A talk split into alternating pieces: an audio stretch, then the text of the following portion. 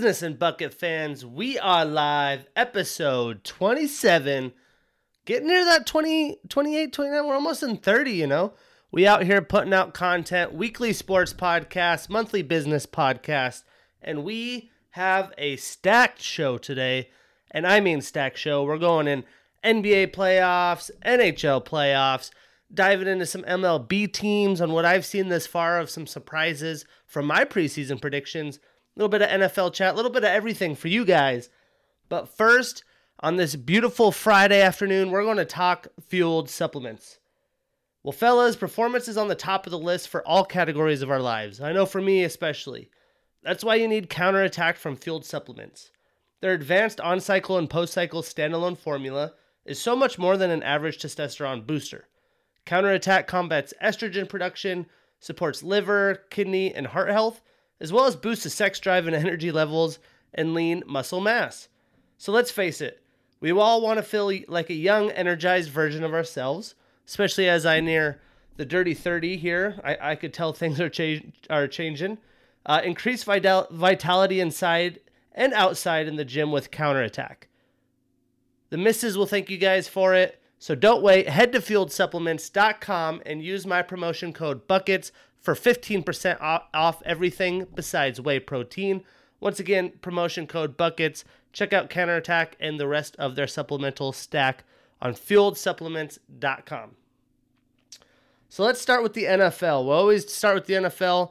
It's off season. I know there's not as much news in the NFL, but we'll just you know stick to the rhythm and flow here. If you guys do check out the video part of the podcast on my YouTube channel, Business and uh, Buckets Podcast, I do chapter the uh, content that I'm covering. So NFL, I'll give you the distant, the length, and the times. UFC, NBA. I don't expect someone who wants to hear me talk about NFL maybe doesn't want to talk about NHL.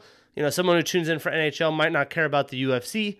If you guys care about it all, you're like me. You want a genuinely smart, high IQ sports guy to give you your takes, talk about sports, not get too much into the political BS. Then hey, you know, you'll you'll listen to the whole, sh- whole show and have a good time. But if you want to chapterize your content, I totally understand. That's why I'm doing that on YouTube. If I knew of a way to do it on um, the audio versions, I would. I just don't know if there is something like that. Unless you're Joe Rogan, you got the videos, you could crank it out. But I'm not there yet. All right, so NFL news. One of the biggest pieces of news for me is Mr. Adam Vinatieri retiring from the NFL when I think of upper echelon kickers in my lifetime, or just really from my sports knowledge in general, this guy's got to be cream of the crop. He holds NFL records for the most field goals made at 599. Too bad he didn't hit that 600 mark, but hey, 599. The most postseason points, 238. It's a lot of damn points. It's a lot of field goals.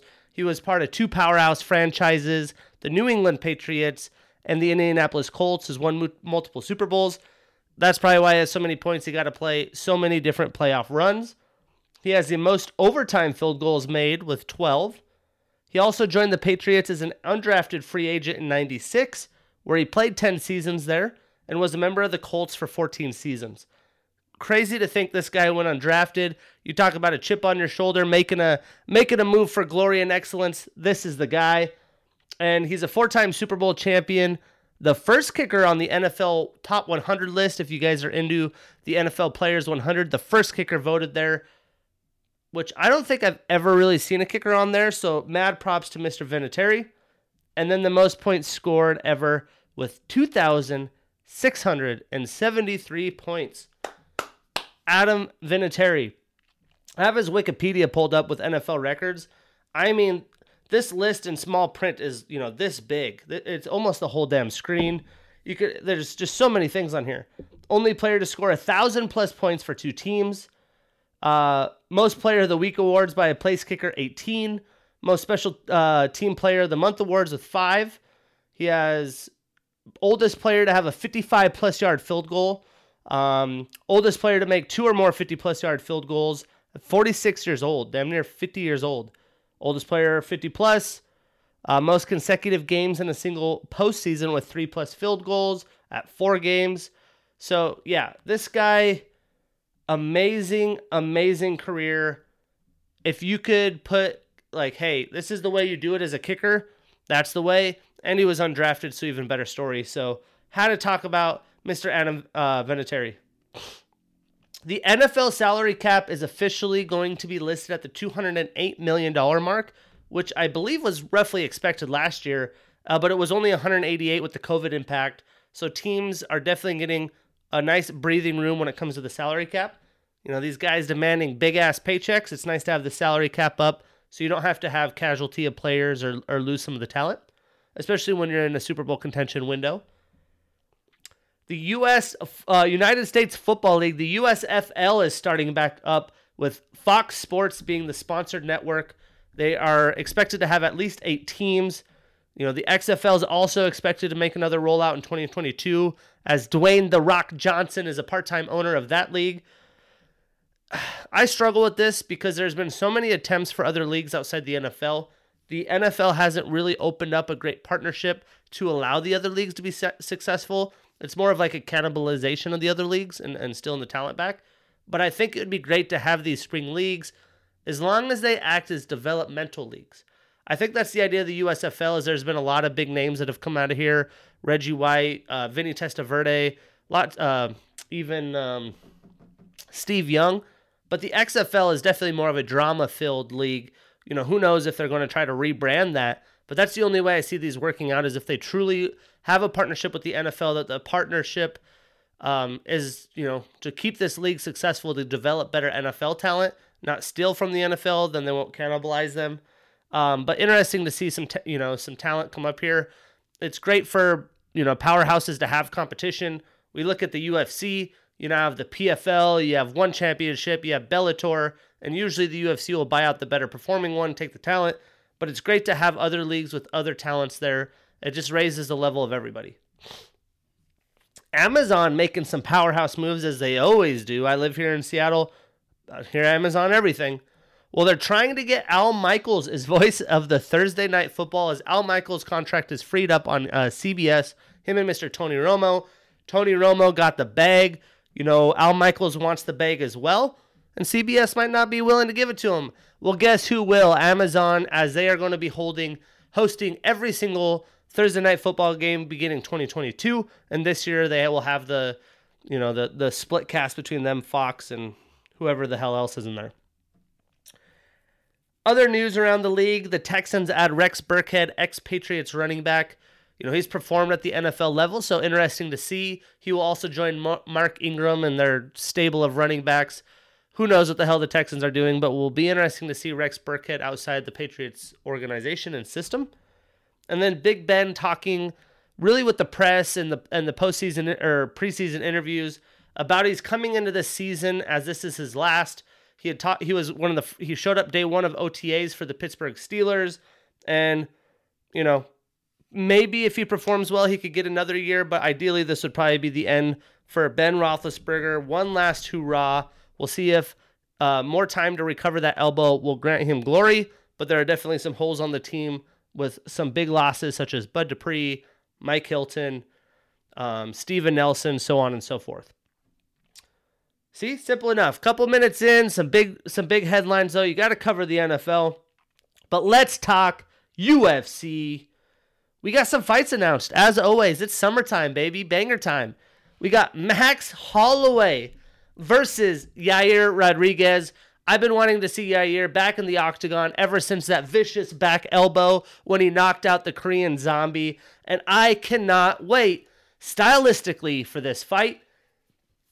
I was thinking about this when it was announced. I think it'll be fun just because they're both skilled at such a high level that they are unorthodox fighters that throw anything at any angle. I mean, Korean Zombie is right behind you. You wouldn't think that he's just randomly going to, you know, knock you out with his elbow. That was a freak incident. But these guys create freak incidents all the time. Last fight, Max Holloway turning into, you know, Ultra Instinct um, uh, Super Saiyan Goku and just destroying Calvin Kattar. If he he fights like that, I don't think Yair really has a chance. But Max Holloway isn't a guy that usually ends fights. Kattar should have had the white flag or given up in that fight, but he still didn't get the knockout in that fight, even though his performance was amazing the amount of, you know, heavy hits that were landed, um, significant strikes. So it's going to be fun. I do expect Max to win this. We'll talk about it when it happens. But how about Max Holloway? You called this motherfucker up. He's ready to go. I mean, the guy is in his fighting prime. He has been in the UFC for a long time, had fought the likes of, you know, Conor McGregor very early in his career. This this guy's not even 30 yet. He hasn't even really entered his fighting prime, which is, you know, I think the Calvin uh, Kattar fight can attest to that. But when we look at the rankings, we know Volkanovski's fighting Ortega, UFC Ultimate Fighter. Uh, after the Ultimate Fighter, they get a fight. He's beat Brian Ortega. He's beat the Korean Zombie, beat Calvin Kattar, hasn't fought Josh Emmett. Josh Emmett's coming back after like multiple knee surgeries. You know, he's cleaned house for most of this division. And he's willing to take a lower ranked fighter, Yair Rodriguez, and say, fuck it. You know, I could have wait waited for the Volk fight. But hey, I beat this guy. I look even more emphatic. Volkanovski has nowhere to run. We're talking trilogy, especially in my opinion. I thought Holloway won round uh, the second match. Anyways, oh, if you love some beautiful women in the fighting world, we got Paige VanZant taking on Rachel Ostovich. And no, this is not the UFC. Both ladies had been released from the UFC after poor performances and had signed with bare knuckle boxing, which basically, besides like Chris Leben and a couple other guys, these women are the faces of bare knuckle boxing. You have some pretty faces in there. Bare knuckle boxing. It's going to be fun for fans to watch. Uh, Paige VanZant had beat Rachel via armbar in 2019 in the UFC. Uh, but yeah, I'm sure people will tune into this. I didn't watch Paige's last fight. I did see some highlights. It's interesting seeing their pretty faces get smashed in. Uh, but that's a big fight happening in the mixed martial arts world. Also in the UFC, we got Niko Price versus Michael Pereira. Niko Price coming up on a nice little win streak. And Michael Pereira is the guy that's, you know, throwing f- backflip kicks, cartwheel kicks. This guy is a wild animal. This should be a fight to be uh, to tune into for sure. Jake Paul and Tyron Woodley officially announced. I was super excited about this. I figured Jake's team would be smart enough to like wean him into better competition, but now he's fighting Tyron Woodley, who will be a Hall of Famer in the UFC, had held the UFC title for multiple fights and had beat certified killers. Now, this is different than Askren as he's not just like, you know, only a wrestler, can only grapple, but he is 39 years old. His power punches came off counter strikes against the cage, very Cody Garbrandt ish. And you can't really do that in boxing. You put in the corner, you could throw a nice power punch, um, but a lot of it's set up and there's different strategy. But I assume with the talent and the ultra athletic uh, competitor in Woodley that he will have enough pre- preparedness and coaching to get the job done here. But the big thing for me is how motivated is, is Woodley because even in the UFC, I just didn't really see that fire. He had competed uh, competed in the Rocks, um, like gladiator type games. I forget what it was called. He he got destroyed by a fireman. He looked out of shape. He could barely finish the course. So he's really going to have to take this serious if he wants to win, which I think he will. But maybe he's just in it because he's going to get paid fat. But I would hate to see Tyron Woodley lose to fucking Jake Paul. Jake Paul continually wins and just and builds this, you know, this freight train keeps full steam ahead. So hopefully Woodley does take this seriously. Ideally, if he does, I'm taking Woodley. Um, let's see. Let's see what the odds are for Jake Paul, Tyron Woodley fight. Let's see what Vegas thinks. Yada yada yada.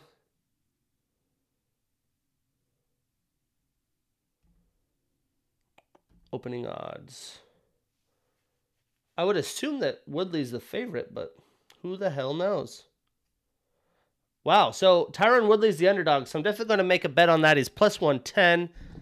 I mean, Jake Paul's only 24. To be honest, the other, I, I did a double glance the other day when I saw that he was only 24 because he'd put out some rap song called 23, and I, everyone kept talking about Jake Paul rapping, and I've never heard of it because I assumed it was garbage. It was garbage. I mean, they just have a you know a bunch of fanboys, young kids that follow them on on YouTube. That's how they get their money. You know, respect. You know, here I am creating content you know, hopefully it's not only young kids, but I, I don't really care who my audience is. If I could benefit you, if you enjoy my sports talk, you know, as we grow, hopefully I can get some other people in here to drop their knowledge. You're like, hey, this guy really knows what he's talking about. I really enjoy enjoy what he has to say. I'm tuning in. Great. On the business sides, hopefully I could help you personally and professionally. You could learn from some of the entrepreneurs we have on, or just take away some life lessons. You know, that's what it's all about. I give a zero shit who's tuning in, if I'm making money or anything. You know, the reason I'm doing this on Friday is I got wrecked on Memorial Day weekend, right? I, got wrecked a little bit. Um, kept postponing writing the script because I knew we had so much sports content. But here I am, Friday afternoon, before I go see Jo Adell, a top Angels prospect in uh, the minor league team here against the Tacoma Rainiers. I want to scout him out a little bit, right? Scope it out, have some uh, fun with some friends at a minor league game. And I'm out here at, you know, Friday afternoon before that cranking out content. I don't give a shit. You know, I love cranking out content. I love sports. This is what this is my passion. This is what I'm doing. And I'm sure Jake Paul is doing the same. You got to respect the grind, the hustle, and you know he, he's putting on an act to make more money, and it's working because he's making a shit ton of money. But Tyron Woodley knocked this motherfucker out. That's all I got to say. Speaking of the Pauls, Logan Paul's fighting Floyd Mayweather this Sunday. Another situation. You know, Floyd is a little bit older, but this is no fucking joke, right? This is Logan trying to dip his toes in to try to make more money. There's no way Logan Paul wins. Floyd's going to destroy him, just much like Conor McGregor. But Floyd's a smart man. He's making a good payday, and he's doing this to have fun, right? He, he still gets to compete. He still gets to be in the limelight because uh, you know he doesn't want to fight high high level boxers anymore and potentially get his first loss on his record. Um, but this isn't the same situation. I'm not worried about this fight whatsoever, and I'm sure the odds will have to back me up on this. Let's see what the updated odds are. Floyd Mayweather only minus 700. I saw it was like minus 2000 when it initially started. So people might be getting, uh, you know, a little, a little strings pulled here to believe in Logan Paul. How old is this guy? Logan Paul is only 26, so he's very young as well. Um, these wouldn't even be guys in their fighting prime yet. But yeah, put the house on. No, don't bet on Floyd because he's minus 700. But yeah, Floyd's going to win this fight. No issues here. Don't have much else to say about this. Uh, but yeah, I'll be tuning in for sure. I guess Chad Ochocinco is fighting in the main card or in the undercard. Chad Ocho, or let's just put Chad Johnson fight Sunday. Let's see who he's fighting. Yeah, why is he boxing? That's a, he's fighting Brian Maxwell. I don't know who that is. But I want to see Chad Ocho, Ocho Cinco, Chad Johnson box, right? It's just like the Nate Robinson thing. I want to check it out. Hopefully, it's a little bit more prepared than Nate was. Outside of this bullshit, we got uh, Carlos Condit versus Max Griffin. That'll be a fun UFC banger coming up. And in the PFL, I haven't watched her yet, but supposedly she's legit and talking hella shit like she could beat Amanda Nunes. June 25th in the PFL, Kayla Harrison will be fighting. Definitely worth a tune in, and she thinks she's one of the best uh, mixed martial artists in uh, in the world for women's. And Fabricio Werdum was supposed to fight, but he pulled out of that card, so that's a little bit of a bummer, as we've had a lot of big Bellator or PFL fights not quite happen. Uh, but Kayla Harris Harrison definitely worth uh, scoping out. And this week, Ultimate Fighter episode one was back. I was so pumped about Ultimate Fighter, and the first episode was very meh. I believe you know they're they're trying to set the tone. They're introducing the fighters, so episode one's always kind of meh. But I have a feeling this season, I don't know. I just have a weird feeling about the season. The the first fight was very boring as well. So hopefully we got good competitors. You know, granted, the first fight, um, Ortega got to set it up. He had a very well experienced guy. The guy had just fought in the UFC actually. Um, he was the guy that said, "Hey, I want to shoot my shot and and ask uh, Miley Cyrus out." So you know, there there's there seems to be high level competition. Um, supposedly they want more of a serious show, not as much drama. You know, my favorite season was Rampage versus Rashad Evans because there was a, a little bit of both. So we'll see, but regardless, I'm happy the Ultimate Fighter's back. It creates really good fighters. You look at some of the top fighters, especially the Contender Series now. A lot of them are Contender Series and Ultimate Fighter alums, and that's why when I preview fights, I always bring up if they are or aren't.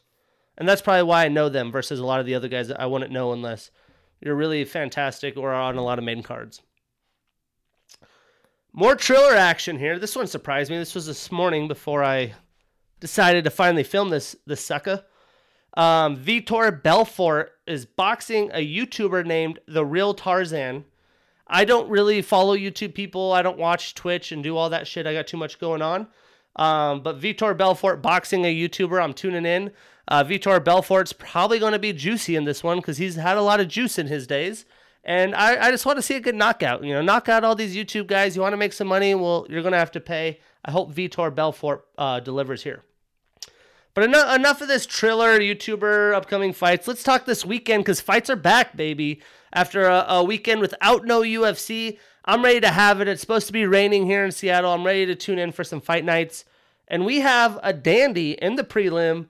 We have Tanner the Bulldozer Boser, 29 years old, with a 19 7 1 record, versus Ilir the Sledgehammer Latifi, 37 years old, with a 15 8 record. You know, this is a heavyweight fight. I expect this to be a, a, a banger. And Boser, you know, he, he lost his last fight, but he's won 10 of his 19 wins via knockout. So hopefully we get to see a little bit of action here before the main card. Uh, Boser's also a black belt uh, in karate and a purple belt in BJJ. Ilir himself has a three fight losing streak. He has a boxing and uh, wrestling background. Both fighters ranked around the 20th spot in the heavyweight division. But I'm going to go with my guy, the bulldozer, right? The younger, a little bit cleaner fight fighter. He's entering his prime. He has to beat a guy like Ilir who's on the latter half of his career to keep moving up the rankings. And if he does, he could fight potentially another veteran ranked higher than him who just won, Ben Rothwell, or uh, another high level prospect that'll be ranked high for a while, Mr. Tom Aspinall. That would be a blast, fun stylistic matchup. But I'm excited to watch this fight in the prelims. And then moving forward in the main card, we, you know, looking at this card, I was like, ah, oh, fuck, it's a fight night card. Only the headliner is really good. They added the Boser fight later. That's great. But as I dive in, I'm like, oh shit, I've seen this guy before. These guys are talented. These are actually some exciting fights. We have Dusko Thunder Todorovic, 27 years old, with a 10 and 1 record, versus Gregory Robocop Rodrigues, sporting a 9 and 3 record at 29 years old too. These are two young up and comers that I think the UFC is excited about. I was very impressed, even though it was Dusko's first loss in his last fight. He fought Punahele Soriano, who is also undefeated and had come earned a UFC contract from the Contender Series, and I believe that was his first UFC fight. Dusko looked awesome in this fight. Looked very versatile, very clean with his striking and uh, he got caught by Punahele's power. He was winning the first round most of the round. Punahele put a barrage of attacks on him and caught him. But Gregory himself is on a two fight win streak. Uh, these are LFA fights. He had actually lost his contender series fight to try to earn a contract, won two in the LFA, and is now back in the UFC. So if you don't think this guy is coming with everything he has in the best shape that he has in his life, you're joke, you're kidding yourself. But I really like Dusko, and I think he will move up in the middleweight rankings. He's going to handle Gregory Robocop Rodrigues, but this is going to be a banger. This is kind of a 50 50 fight for me. But just clearly off of how I saw Dusko, I think he could handle uh, Gregory, as he didn't even win his contender series fight. Um, if Dusko does win this, how about a fight against Joaquin Buckley, who had that highlight reel knockout? I think it was knockout of the year, and is actually coming off a loss, who hasn't fought in a while that would be a, a must uh, see fight for me. Uh, but promising career for Dusko and even Gregory ahead in the middleweight division. Then we have Santiago, the Argentine dagger Ponzinibbio, with a 27 and 4 record at 34, 34 years old, versus Miguel, the Carmel Thunder uh, Baeza, with a 10 and 0 record, and he's 10, uh, 28 years old. That's quite the name. Carmel Thunder. Yeah, he has a little bit of caramel in his skin color. Well, Santiago is on a seven fight win streak. Well, he was, but he lost his last fight against Li Jingliang, one of my favorite fighters in the division. Miguel has won three in a row since he's earned his UFC contract with the win on the Contender Series, as he is a Contender Series alum. And Santiago trains out of ATT, American Top Team. He's a black belt in BJJ. And then Baeza is also a black belt in BJJ. This is going to be a great stylistic fight as well. I believe Santiago's experience, though, and you know Li Jingliang, he did look good in that fight as well, but he's come through a lot. I think his hunger towards the end of his prime at uh, 34 years old, he knows he has to get this win to get him over the hump and have a chance to move up the rankings. You know, I haven't personally seen a lot of Miguel, but he is a talented prospect that hasn't tasted defeat yet. Seven of Miguel's 10 wins have been via knockout. So tune in. This is going to be a great fight. I'm taking Santiago. I'm taking Santiago, Disco, and Tanner in my parlay.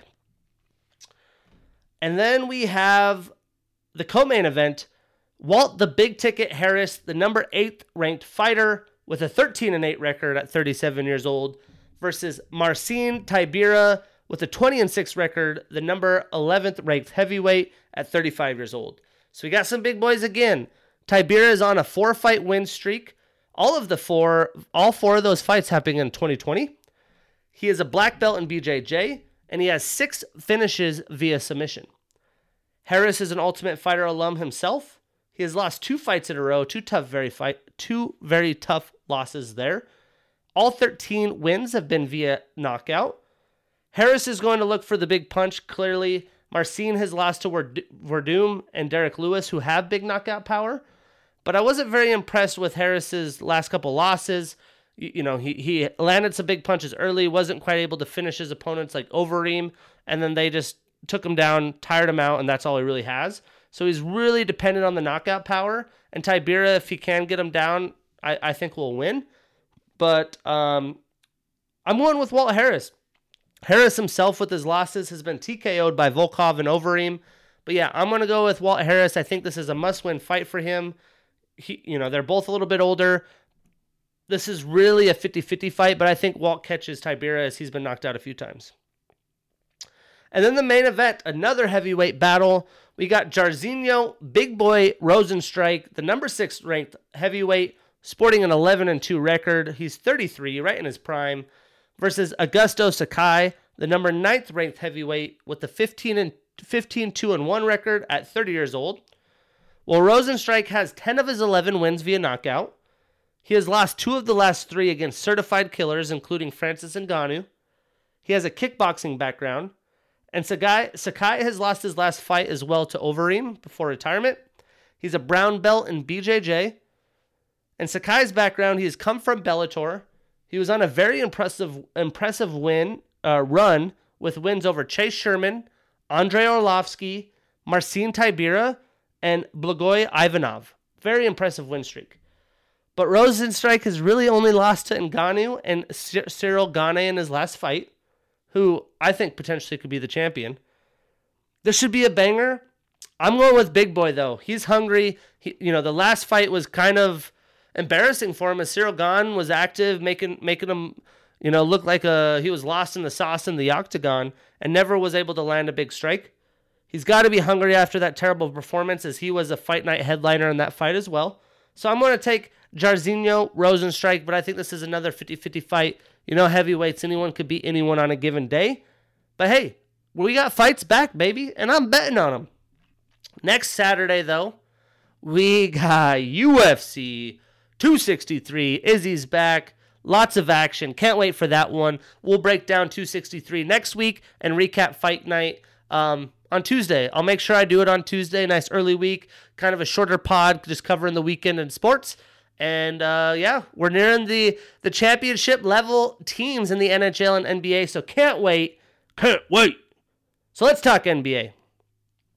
The first thing, there's a lot of shit that happened in the basketball world. So we'll, we'll talk a little bit of college and some coaching as well. But the first thing that just irks me the wrong way what the fuck are the fans doing? We finally get to go back in stadiums. They're pour- pouring popcorn on Westbrook's head, throwing water bottles, at uh, Kyrie Irving, you know, trying to streak the court or rush the court. Which, by the way, the security guard that tackled that fan, bravo to you. That was a that was a clean tackle. Um, but they're just ruining opportunities for other fans. You know, obviously these guys get paid a lot of money, and you know we're not we can't really relate to that. But the idea that we're going to shame them physically and throw shit at them, yeah, that's like a circus animal. That's not okay. We got to cut the shit. This isn't acceptable. And if more of this shit happens, the teams are going to start cracking down and you know, we're not even going to be able to talk shit out there. We're in the cancel movement, the you know, the I'm too soft movement. So more of this shit, who knows what's going to happen. Uh, but yeah, can't happen. Need needs to stop for sure. And then my guy CP3 says he's going to opt out of his contract and he wants an extension multi-year around 10 million.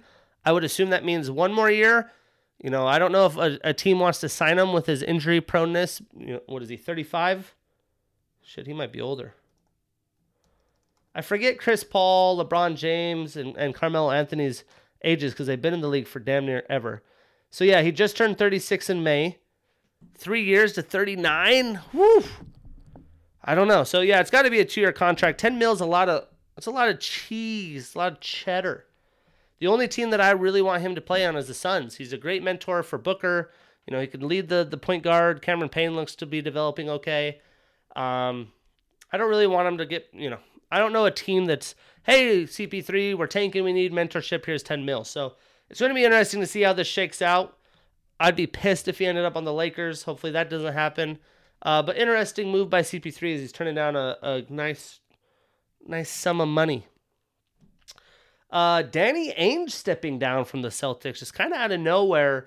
As the the big story of the Celtics the past few years has been like, look at all these picks we got. We're we're built. We're getting all these picks ready for this mega team. They get these picks. They make their trades. You know, first it's Kyrie's fault, then it's Hayward's fault. It's always everyone's fault. Now it's Kemba's fault, and the team really hasn't gelled together. Well, I think Danny Ainge just said, "Fuck this, I'm retiring." You know, maybe he takes a job somewhere else, but Boston's just been a shit show of late. And Brad Stevens just hopping into uh, team operations, which is he qualified for that? I'm not sure. Will he figure it out? Will the team assist him? Has he been shadowing Ainge? You know, does he have an IQ high enough to take this job? Absolutely. But for a history franchise like Boston, just to throw, you know, shit, he was one of the youngest coaches hired straight into basketball operations is pretty crazy. How old is old Brad these days? I googled Bradley Stevens and I got some state representative who's 57. I almost told you guys he's 57. That would be crazy. So it'd be a young looking 57. All right, 44 years old. That's impressive.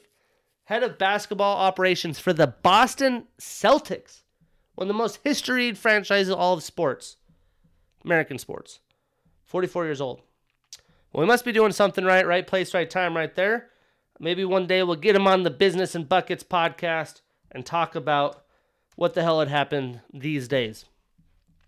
And then Coach K. Coach K announces he is retiring after the season, and they already are having assistant coach Jon Scheyer to replace him.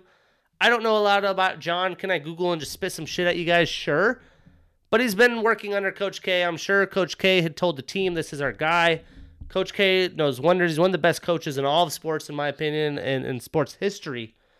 And yeah, I mean, that, it's got to be a good hire if he is gracing him. He's probably been prepping him up. He's announcing this a year early. You know, hey, I'm going to finish this year out as you know the recruiting, the players that I promised, which is awesome. But after this one, I'm out the door.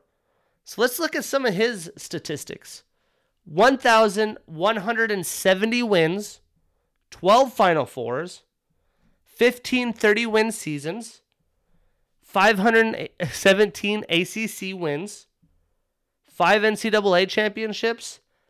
He has developed 41 first round draft picks, and he was the coach of the USA basketball team.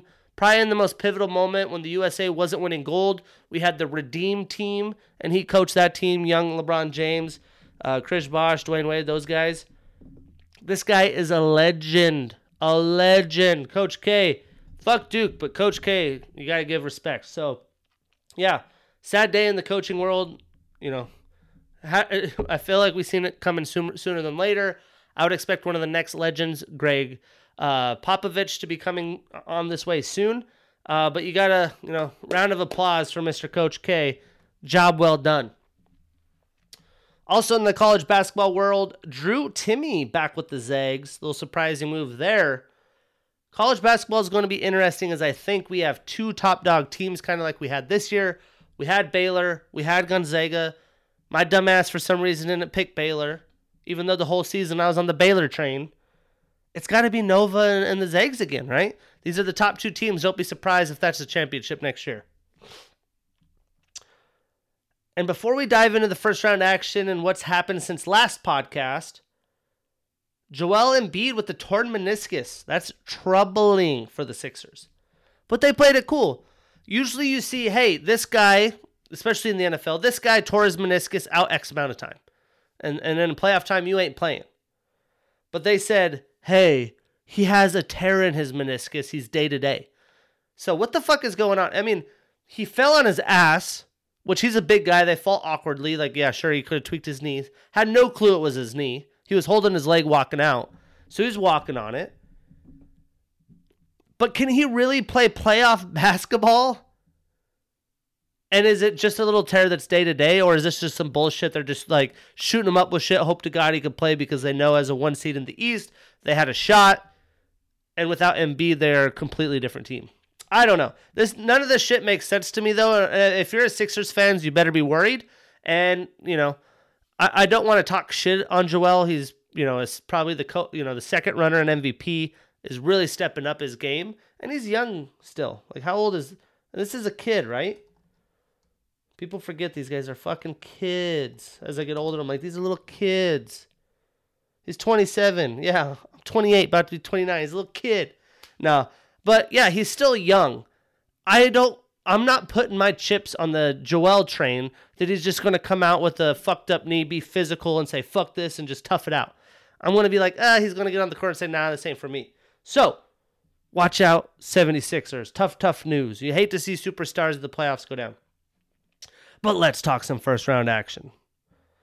Well, Bucks versus Heat. This was what I was like, hey guys, this is the the best the maybe besides them and Portland and Denver. This is the best series of the first round. Watch out, shit's gonna be crazy. Well, games three and four were blowouts. Easy buck sweep. Easy buck sweep. Is this more on Milwaukee improving or is this more on Miami? I think this is more on what has to do with Miami. Milwaukee is improving, and I picked the Bucks because of Jrue Holiday and what he brings to the team.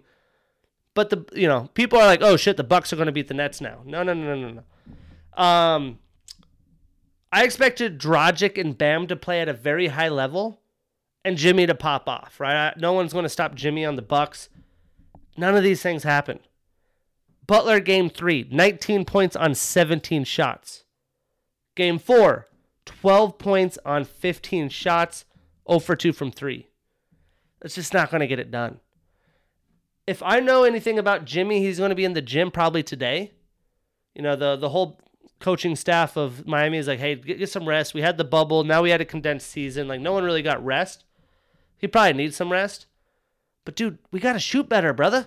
Like, you're going to be the superstar of the Miami Heat. You're filling Dwyane Wade's shoes. And you've done really good, really good job. You made it to the uh, NBA Finals last year. No one thought you would. Right? But you got to be able to shoot the ball. Right? He shot, I think, two for two in game game three. So, like, he's shooting okay. But we, we got to perform. That team needs more scoring. And as a superstar, if you know that, you got to score. He believes in his shooters, Tyler Herro, Duncan Robinson, you know, so on and so forth. But we, you, gotta you gotta do more if you want to uh, win a championship. You know, Dragic played well on the bench first two games. Well, he got put into the starting lineup in game three, eight points on 14 shots.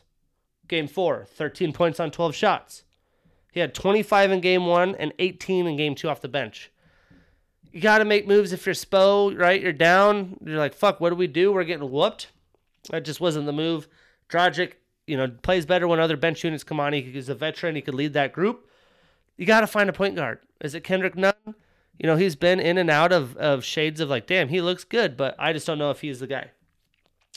Well, the Heat had to put on a run to avoid the play in tournament. People forget about that. And I think they were gassed from that. I think that gassed them out a little bit. You know, the Bucks have improved, but I don't think they they look as you know they they've improved as much as they looked in this series. But Miami needs another star, right? They had tried to do, the Oladipo move, that didn't quite work out. They got to get another star. I don't know if they're going to try to keep Oladipo. He seems to be broken. He's always hurt. I would love to see Bradley Beal go here. Uh, but but your guy Duncan Robinson, 24 points in game three. He shot well. Shooter shoot. This guy looks to be a, a solid role player. Miami shot 37% game three. Game four, Lopez, Giannis, and Middleton all went over 20 points. Forbes was 7 for 14 from three. That's the game he just caught fire. I think five of those were in the first quarter. Um, and he had 22 points. The Bucks are going to need a lot, more of that and more shooting to beat Brooklyn, right? I mean, we'll talk about that series in a second, but you got to be able to put up 120 a night. For the Heat, Tyler Herro was also non-existent. I picked the Bucks in six, but they handled it in a way better situation. What does Miami do from here? Well, I think Miami needs to make a move. Obviously, Oladipo looks to be broken. Dragic has one more year, but outside of the core of Jimmy, Bam, Tyler, and Duncan, the team needs to clean house. Right, the Trevor Arizas, the Andre Iguodala's, I love them, but it's just it's not cutting it at this point. It ain't cutting it, yo. Other series that had uh, that's still in action actually, we got the Mavs and the Clippers. I had picked the Clippers to the Western Conference Finals. Well, what a series this has been, as neither of them have won a game at home. What the fuck? I, you know, I've I think I've bet on is like game four. Right, nobody had won at home. I was like, okay, Clippers are gonna win. Mavs win. Okay, cool. Now it's back in Dallas. Dallas is gonna win. Fucking Clippers win. And so this series has just been bonkers. Honestly, this is one of the most like randomest fucking series I've ever seen. On paper, the two games that the Clippers have won, that's what I thought it would be. I thought Kawhi would perform at Kawhi level expectations. PG would play decent. I didn't think he would, you know, shoot lights out. But the Patrick Beverleys, right? All these guys that they have that are physical, I thought would beat down the Mavs because the Mavs are kind of soft. They're a bunch of young kids. Porzingis is soft. Luka's pretty soft at this point, but that has not been the case. Well, game two, Luka is Luka. He put up 39, 7, and 7 to steal home court from the Mavs, right? They won the first two in, in uh, LA, which is wild. I was like, okay, okay, okay, Mavericks. Porzingis with 20 in that game, and Tim Hardaway Jr. with 28, going 6 for 8 from 3. This man's a free agent. He's about to get paid somewhere. The dynamic duo of the Clippers played aggressive. PG 13 had 28, 12, and 6. The Claw had 41 points on 21 shots. That's superstar level shit. That's efficiency. That's what you're looking for. That's what you're looking for. But the Clippers are letting these games go into shootouts, which you don't want. Right? Dallas can shoot you out, shoot you out of the gym. Luka will get take any shot he can if he ain't playing defense. Porzingis can shoot. You know, he's been streaky here. Tim Hardaway can shoot. You know, some of their bench guys, Brunson, Richardson can shoot. You don't want to get put in a shootout when you're the vet team that plays slower paced, physical basketball. Dallas shot 58% from on game 2 and 52% from 3. Yeah, that's too high. Well, game 3 was more or game 4 uh, Yeah, game 3 was more from Luka as he goes for 44 9 and 9. 44 9 and 9 just popped off. He doesn't get much help from the supporting cast though. Porzingis dropped 9. This game, the Clippers defense really steps up to hold the Mavericks 44% from the field. Kawhi put up 36 and 8 on 17 shots, another efficient line. PG with 29 and 7 on 18 shots. Decent game. So efficiency, open looks, and overall able to avoid the 3 0 hole. Okay, we got a series. Reggie Jackson is then inserted into the starting lineup over Pat Bev because he can't shoot for shit puts up a respectable 16 points. Good to see Reggie Jackson, competitive basketball he's been playing in Detroit. Well, game four, LA's defense really shows up again. The Mavs shoot 34% and 17% from three. This is where Luka had the, the stinger on his neck. You know, he's walking around the whole the whole game like, oh, I can't move. Um, so I was like, okay, series is over. Clippers are really going to put it down. But um, he had 19 points on 24 shots in this game, right? Obviously, the next an injury, you know, I'm, I'm o- overreacting and talking shit a little bit. Uh, but the rest of the team doesn't step up again. Porzingis has 18, respectable line. And Boban Mar- Marjanovic was the third leading scorer on the team. Boban. That's crazy. 12 points. Where's Josh Richardson? This guy looked great in Miami. He's doing nothing offensively for the Mavs. He's barely breaking the playoff rotation now and he's great defensively. He's only going out there for defense. He's like Matisse Thybulle at this point. I thought he was going to be a great fit, and I thought he was really going to improve uh, the Mavericks roster, but I was wrong. Boy, was I wrong.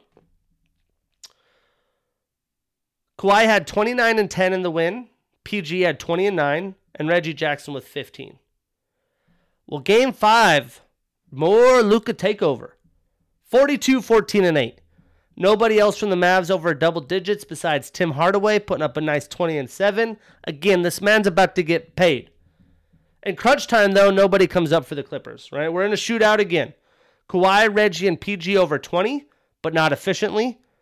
Kawhi had 20 on 19 shots. PG had 20 on 16 shots. Reggie Jackson, 15 shots. Well, the Clippers start Batum trying to mix up the lineup. He has 33 minutes with uh, uh, with a 10 and 7 line, 10.7 rebounds. And the Mavs start Boban, who was the second leading scorer in game four. He plays 20 minutes and goes with 9.7 rebounds. It's probably what you expect from Boban. Well, neither team has much bench help. Rondo is 0 for 6 with one point. Where's playoff Rondo? What the hell? Uh, Kawhi takes a terrible game tying shot from three with the air ball. Rondo looks like him after, like, bro, what the fuck? Like, I didn't join this team for you to be shooting air balls. Uh, yeah, he shot really early. There's like seven seconds. That was just really weird. Uh, same corner that he made the Toronto three from, so maybe he's like, fuck it, let's do it again. Porzingis with eight points in this game. You know, besides the early part of the series, game one, he's or game two, he really hasn't shown up. Right? Porzingis needs to be putting up like 20 double doubles with 20 points every night. Well, this is surprising. Like I said, I had the Clippers in the Western Conference Finals, and mostly uh, under the Kawhi treatment. I bought into the hype. What he did with Toronto, he has a better supporting cast in LA, and they're physical. They're not playing physical, right? They're not playing the, the, the level of basketball that they usually are playing. And yeah, it's kind of a mess. So yeah, I, I'm not too sure what to think. Is it coaching? Is it the players? Is it just the fucking Clipper curse? I don't know. But the one guy who's going to have some pressure isn't Doc Rivers, right? He's in Philly, and Embiid's hurt, but he's he's out of it. So um, I'm sure Doc Doc is happy. Uh, I think the Clippers win Game Six tonight to force Game Seven, but I think the Mavs are going to win one of them. So I, I'm picking the Mavs to win, which is great as a Utah fan. You could slow down Luka, right? They have one guy. We have a better defense than the Clippers. Slow down Luka, you're going to win the game. Versus the Clippers, you know, if they play their brand of basketball, it could be troubling. Kawhi could do stupid shit. You know, so can Luka at this point. But as a Jazz fan, I'm rooting for the Mavs. I do think they win this series. I had the Clippers going to the Western Conference Finals, beating the Jazz next round. So I fucked that up. I mean, it's not over yet. Um, but that would mean no team wins at home if that's right. I don't know if that's ever been done. That's some wild shit, ladies and gentlemen. But I think after the air ball and the performance of game five, Kawhi can't go out like that. Friday night, prime time, the only game on. I'm assuming it's TNT. I probably have it in the script later, but let's look. This bitch on TNT. ESPN. ESPN prime time. You can't go out like that after Kawhi. You didn't go to LA to do that. It's just in Toronto. So let's talk now Nets Celtics. I picked the Nets in five, assuming Tatum would pop off. And I was right in this one. Well, game two, Brooklyn shot 45% from three. All five Nets starters go over double digits, led by Durant's 26, 8, and 5. Joe Harris went 7 from 10 from 3 for 25 points. That's my guy. And then Celtics shot 42% from the floor, and Tatum had 9 points on 12 shots. So Tatum didn't pop off. They lose game two. They're down 0 2. Back to Boston. Well, Boston has a bunch of shit for Kyrie. This is where the water bottle incident, incident happened. And Tatum showed up. He popped off for a 50 burger, 50 points, 6 assists, 7 rebounds. And Marcus Smart stepping up as well, playing good defense. 23 points, but holds Kyrie to 16 points on 17 shots. Okay, okay. And then KD pops off for 39, and James Harden has 41, 7, and 10. What a line that is. Boston shoots 50% from the field, though. Not acceptable. The Nets don't play defense. They ain't trying, so it don't really matter. You got to outshoot them, and Tatum did. Well, game four, defense doesn't exist for anyone. KD has 42, Harden 23, Kyrie 39 and 11. Probably pissed off from the water bottle incident. Tatum still puts up 40. A nice rookie for the Celtics. Payton Pritchard, nice little 12 off the bench. Evan Fournier continuing to play mediocre basketball in his prime. 16 points on 15 shots and the loss. So now we're talking 3 1 going to game five. That's all she wrote. The Nets' big three smelt blood in the water. They combined for 83 points of the uh, scored 83 of the Nets' 123 points, and Tatum was inefficient with 32 to lead the Celtics. Romeo Langford put up a 17. Jabari Parker off the bench. Jabari Parker sighting, 12 off the bench, but not enough as the Nets easily take care of business here. Where do the Celtics go from here? I mean, there's a lot we could, you know, I could talk Celtics where they go from here for an hour. If if one of you guys are Celtics fans, you like my shit, comment on YouTube, hit my DMs, whatever. I'll talk about it. But I just assume people don't want me to talk about that for an hour. You know, I like keeping my sports podcast weekly hour and a half range, maybe two hours. But if you know, five hours of sports content, one podcast, it's a lot. Um, and I don't have working a full time job time to do multiple podcasts a week sports, but Kemba has a two year, two more years on his contract, so he's got to stay unless they try try to make another trade. Tatum, Brown, and Smart are all signed up. They're the core. But outside of that, you got to restart. I mean, maybe you keep a Payton Pritchard, some of these young guys, but they have like four or five guards on the bench. They don't even play. Yeah, I, they got a long ways to go. You know, luckily, like the Heat, they play in the East. You can probably make the playoffs, put a playoffs, you know, just with Tatum, Brown, and Smart alone. But you want to have championship aspirations. You want to have the big glory team like Danny Ainge thought he was creating. You got some work to do. You got some work to do. And then the other big time series, big time, that I had thought was just going to be fireworks. We got Portland Trailblazers, Denver Nuggets. They're in the same division. They're in the division of the Jazz. I watch these teams all the time. I go to Blazer games when I can. And I picked the Blazers at seven. Why? Because it's Dame time. Well, no dice on this one. Game three, the series was tied 1 1 when we talked last week. The Nuggets still back a road game to go up 2 to 1. Denver shot 52% from three. That's really good for Denver. And the Blazers only shoot 31 from three. That's the big story, as Denver had 14 turnovers to Portland 7. And all five Nuggets starters over double digits, led by future MVP Nikola Jokic, who had 36 and 11. Austin Rivers is really clutch for the Nuggets in this game down the stretch. He has 21 points, going 5 for 10 from 3. And Lillard had 37 points on 31 shots. He was forced to shoot the ball, forced to try to take the team, put the team on his back. Didn't do it very efficiently, and neither did CJ McCollum. 22 points on 20 shots. But Melo, 4 for 8 from 3 with 17 points off the bench. Still not enough. Well, game 4, Portland turns up their defense to tie the series 2 2. Denver shoots 34% from the field and 29% from three, way less than that 50% game before. And then Jokic held to 16 points on 18 shots. Nurkic doing a good job down low. Well, he led the Nuggets as they only put up 95 points this game. And Monte Morris, who had become recovered from an injury, starting to gain some momentum. He's back with 12 points off the bench. And Norman Powell, the midseason acquisition, really leveling up the Blazers. 29 points, going four for four from three to lead the Blazers. Got to get more of that. Well, game five with the tied series, this game is fucking bonkers. Bonkers. I remember I was going to write my script th- this night, but this game was so tied in. I didn't. I said, fuck it. P- pull back a couple drinks and watch this game. This was a, tiring, this had to have been a tiring game for the two teams. Double overtime thriller. And the only reason it went to d- overtime, Dame Dolla. Only time it went to double overtime, Dame Dolla. Clutch buckets from Michael Porter Jr. and Austin Rivers is too much for the Blazers in double overtime. Jokic put up a 38, 11, and 9 line. Michael Porter Jr. with 26 points, 12 rebounds. And Monte Morris getting that momentum, getting that chemistry back with the team, 28 points off the bench. All five Blazer starters were over double digits in this one as they played a tremendous amount of minutes. And Dame tried to put the team on his back force the overtime shot, which I thought he got fouled in, by the way. So, hey, you know, potentially the NBA fucked that one up. This would have really drastically changed the series.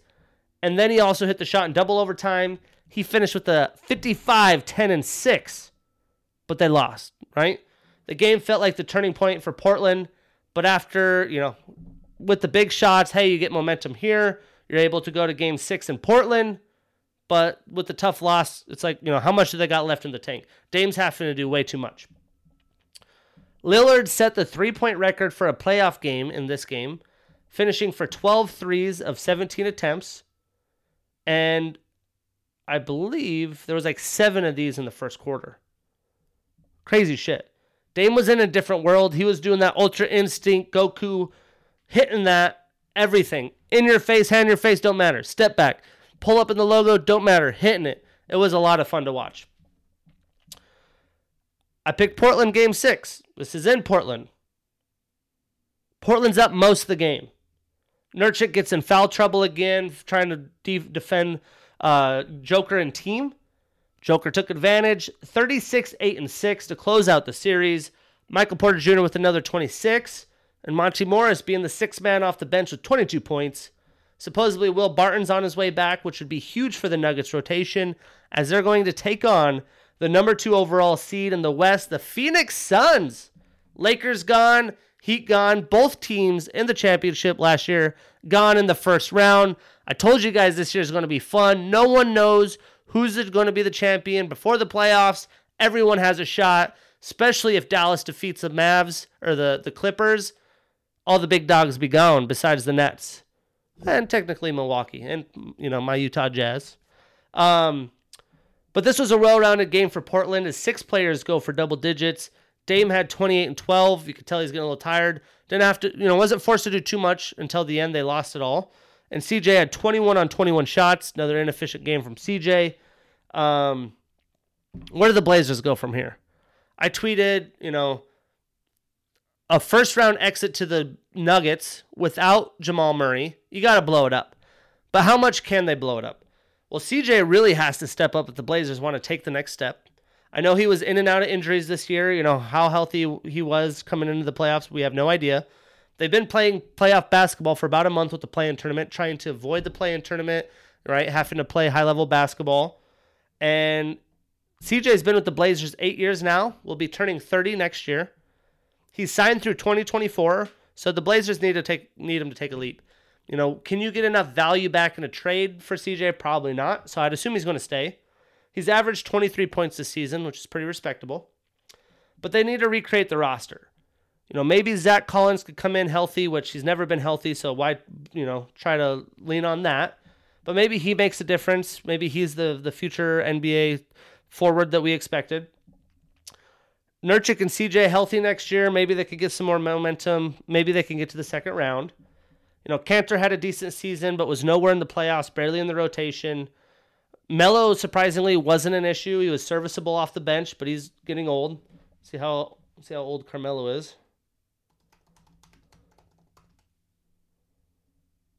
37. Yeah, he's getting up there. Powell was a solid pickup this season. Nurkic signed one more year. You know, maybe you could package him up for a trade, depend on Collins, go with a new center. Derrick Jones, signing that they were high on, was a complete bust. Maybe Anthony Simon steps up but they don't have enough playmakers and they need defenders. So, yeah, I mean, you kind of got to blow it up as much as you can. You know, you have to stick with CJ and Dame at this point. I, I would assume they would want Powell, but really everyone else is indisposable. Looks like Terry Stotts might get fired. And word on the street is Jason Kidd is the front runner for the head coaching job if available. Dun dun dun. All these NBA players taking over jobs. High IQ players though, Steve Nash, Jason Kidd. I mean, we're talking elite level players. This isn't, you know, Enes Kanter coaching teams, but we'll be interesting to see what happens there. Also, Dame Lillard with a very cryptic tweet. I was going to save this for the end, but let's just cover it since we're talking Blazers. He he. It wasn't a tweet. It was an IG post right after the game, and the uh, the lyrics are: "How long should I stay dedicated?" How long till opportunity meets preparation? So Dame, my favorite part is he is loyal, right? He's stuck with the team, kind of like a Mike Trout with the Angels. He's really tried to help develop them. But he is such an elite level basketball player and competitor. You know he wants to have a taste of a championship. Is that going to happen in Portland? Probably not. And you look at their core, is it built? Do they have the pieces to make it? No you know, me as a Jazz fan, usually we can't do it. We can't recruit the big time players. You got to draft well and you got to trade well. We were lucky to draft Donovan and Rudy and have a core, and then we were able to make good trades, really steals of trades. Exum for Jordan Clarkson. We were able to steal Bogdanovich for cheap. So like you got to make really good chess moves, and I just don't see the Blazers having a core to do that with. But hey, who knows? But let's talk my Jazz. Donovan Mitchell back game two, baby. We had talked about game one. Jazz took the L. Everyone said the world was following. I expected the Jazz to sweep even without Donovan game one. They had beaten the Grizzlies twice in regular season without Conley or Donovan. Um, but hey, I also didn't expect Morant to continue to put up 40 on the Jazz defense. So, not a lot of defense in game two. 270 total points scored. Ja Morant led all scorers with the big 47 as he just gets to the hole, man. He gets to the hole and in the lane at will. This guy is one of the most athletic rim finishers I've ever seen. You know, he doesn't do a lot of big dunks, but the way he could just his hang time in the air and contort his body as big guys are pushing him. And Rudy's got one of the longest wingspans in the league. He's putting up, and Ja somehow can find a way to just spin it off the backboard in the smallest windows. Shit's crazy. Um, you know, even with the good defense, he's he's able to find a way to get it in. Not much bench help from Memphis, as you know we expected.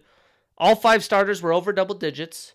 Mitchell had 25 points in 26 minutes in his first game back, and I had really picked the Clippers because I was worried about his ankle. He'd been out, he hadn't even conditioned yet. He looked great for this amount of time, and honestly, through the series, he kept getting better, kept getting better. So at this point, I don't think there's much worries with Donovan Mitchell. Rudy with a great performance, putting up 20 and 13. And Mike Conley just slaying the old team. 20 points, 15 assists. That's point guard play, if you tell me. And then Clarkson and Ingles, both six men of the year candidates. Obviously, Clarkson winning, combining for 30 off the bench. So, turning to game three in Memphis, big game, tied 1 1. The Jazz shoot 44% from three, pretty much their season average, and the Grizz only shot 31% from three. Six players, uh, the Jazz in double digits, but the backcourt duo of Conley and Mitchell were able to put up 29 and 27 respectively. Conley shot 7 of 10 from 3, shooting the lights out. Can't leave the old man open. And then Rudy double doubles with 15 14 and has four blocks. The Grizz have five double digit scores as Ja puts up 28 on 23 shots. So no more in the 40s, not very efficient. Brooks puts up 27. And Grayson Allen the ex Jazz coming off the bench with 17, shooting 5 for 8 from 3. Now, the pivotal game 4 must win for the Grizz, in my opinion. The Jazz got hotter from deep, shooting 50% from 3, and hold the Grizz to 28% as the series looks all but over with Utah going up 3 1. Well, they did this last year versus the Nuggets, and, you know, could have happened, but this year is the same story. This is a young you know, inexperienced Memphis team. And with that in the back of the Jazz's head, I expected them to handle business, and they were able to. Mitchell just continuing to gain more confidence and, and getting in better shape. Puts up 30 points, 8 assists. And then Jordan Clarkson with 24 off the bench, going 4 for 9 from 3. Mr. Six Man. Jaren Jackson making some appearances now that he, he had just gotten back into the lineup before playoffs, so getting some more time. Puts up 21.6 rebounds. Dillon Brooks with another 21 and then Ja with 23 in the defeat. Uh, nice performance by De'Anthony Melton, though, on the bench with 15 minutes. He's looking like a good role player for the Grizz. So then we enter the elimination game five. Utah goes for the kill shot, even though they cooled down from three in this one.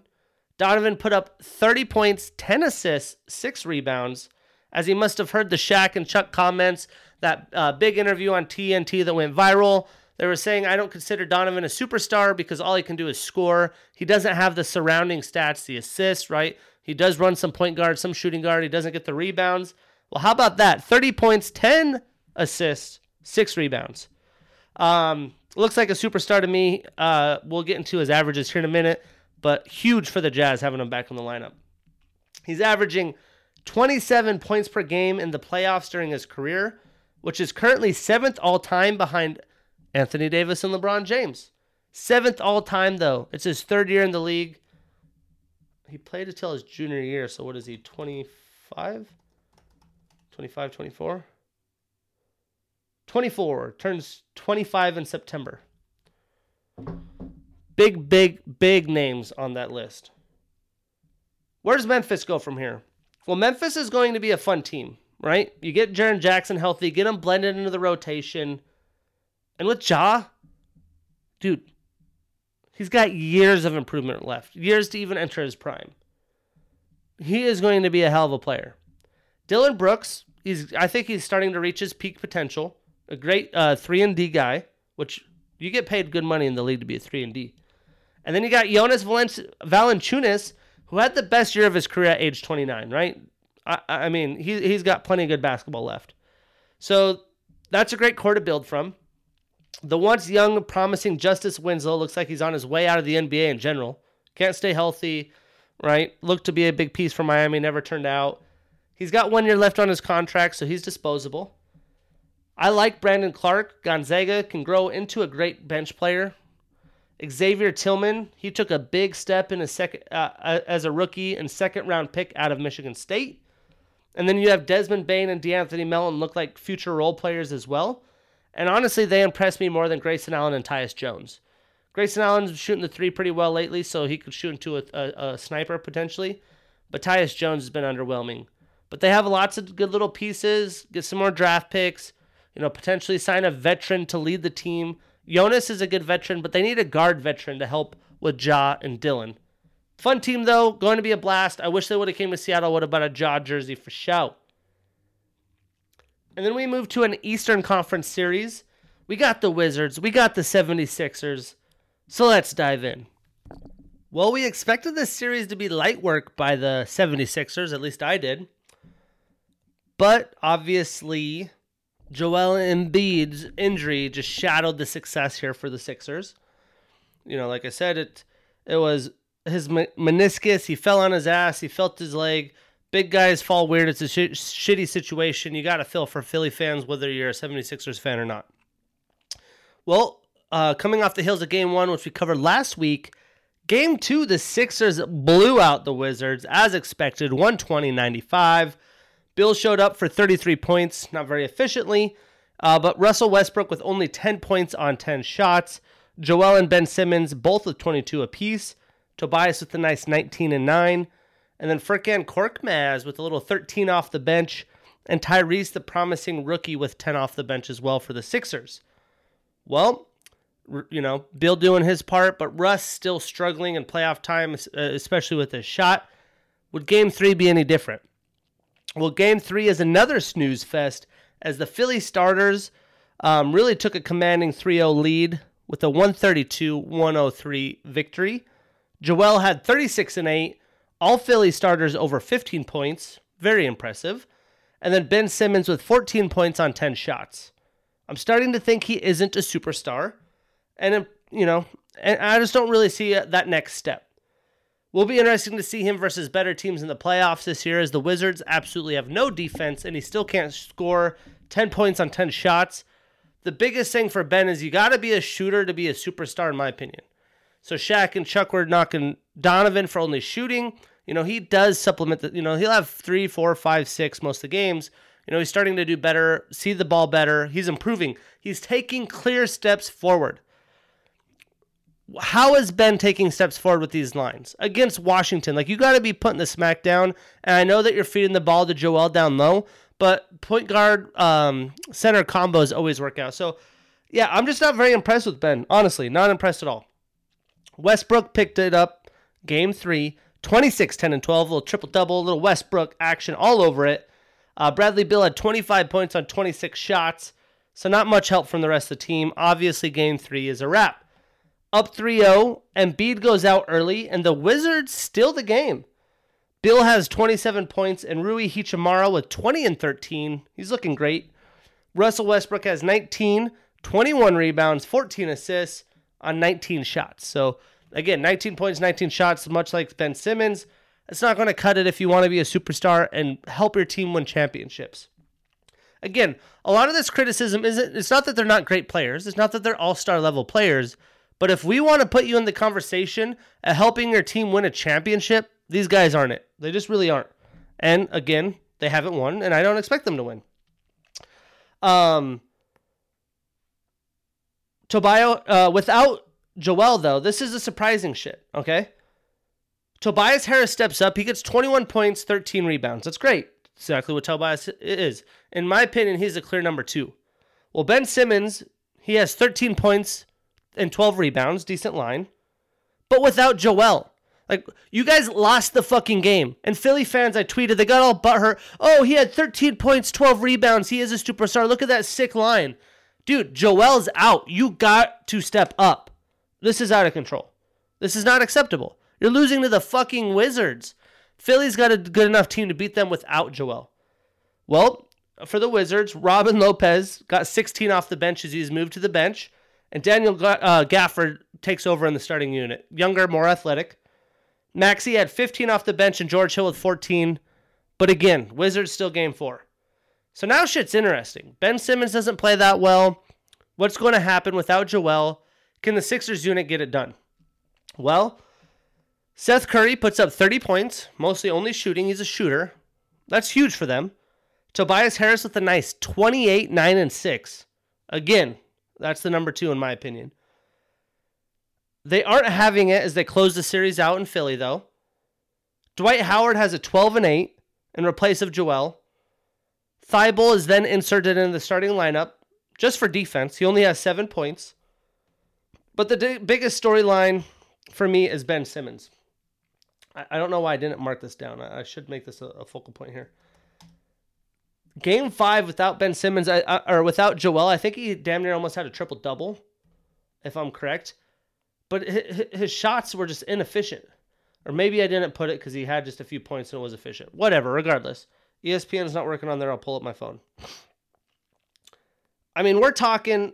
This guy somehow got the Rookie of the Year award, even though he wasn't a fucking rookie. Like, it's his third year, technically his fourth year in the NBA, right? He's had time to develop.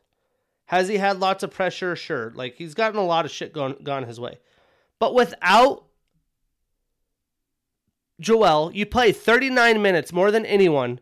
He's 7 for 11 from the field, 19 points, 10 rebounds, 11 assists. I'm sorry, but that's not a superstar. If you're a superstar, you give your chance your team a chance every year to win the NBA finals. He is not a superstar. This is not execution against the worst defensive team in the league. Is it going to be like this every round? 100% not. I can't wait to see what happens. I just don't expect him to be able to deliver. If you're Philly, you better have your fingers crossed that Joel can play and play a lot of minutes at high level basketball. Sorry, how to get that in. So the Wizards, what the fuck do the Wizards do? Well, is Bradley Beal going to stay? That's really all they should care about because that's the only player on their team worth having.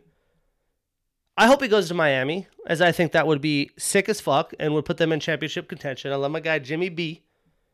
You know, Daniel Gafford's looking to be a good rotational piece as he got, you know, a lot of shame early on.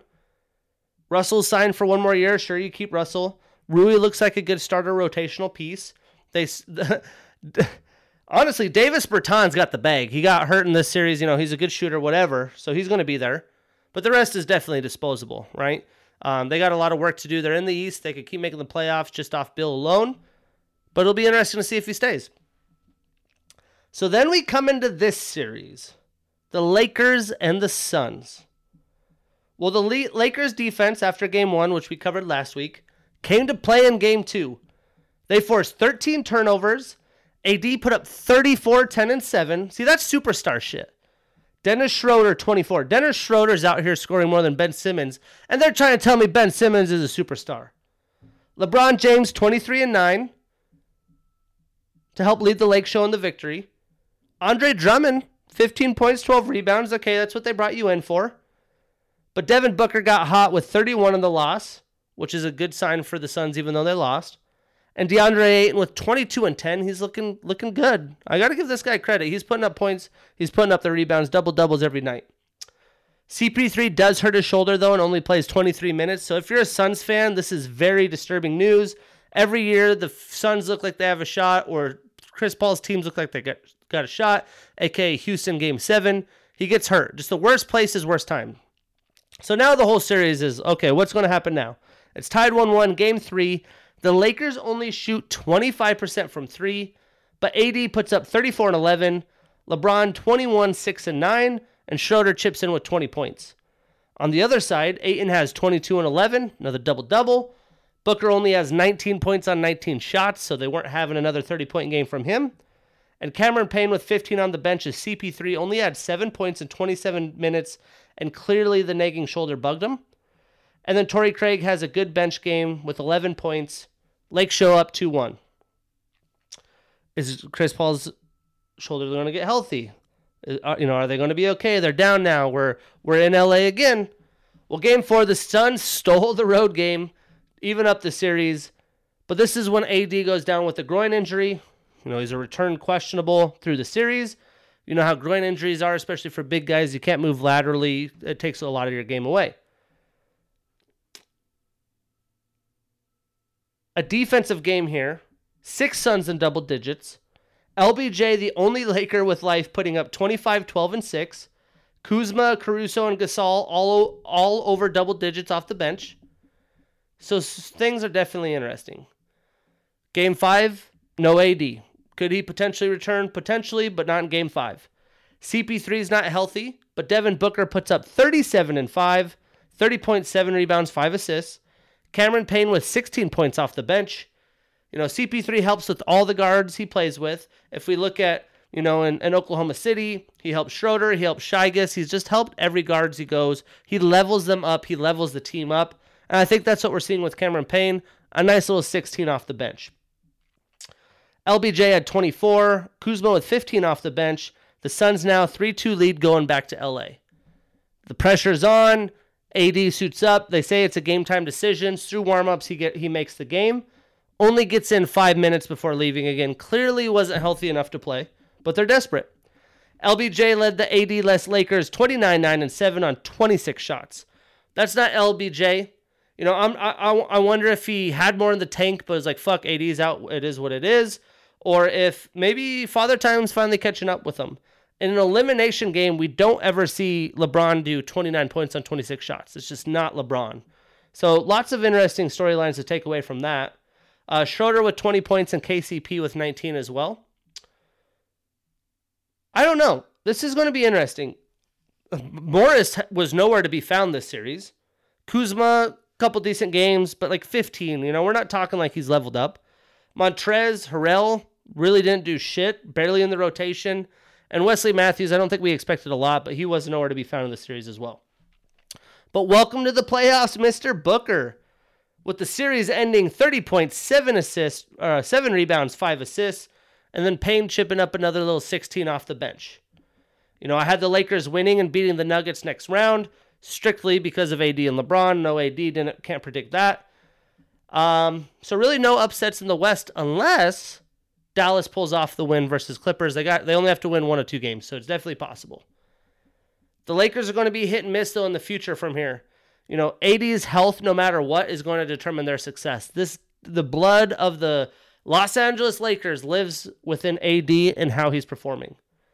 You know, the Lakers scored last year with COVID pushing the season back, giving players three months of recovery time so AD could enter the playoffs healthy. He did work, they won the championship. But can he stay ho- healthy through a whole season? It's a grind. He's got to do something. I mean, fuck, LeBron James has never hurt. Work with his guys, train with them, his nutritionists, we got to figure it out. I'm sure LeBron's going to help. But he's only 28, and I'm sure they will figure out, you know, what to do with his health, and they'll figure it out. But LeBron James is turning 37 next year.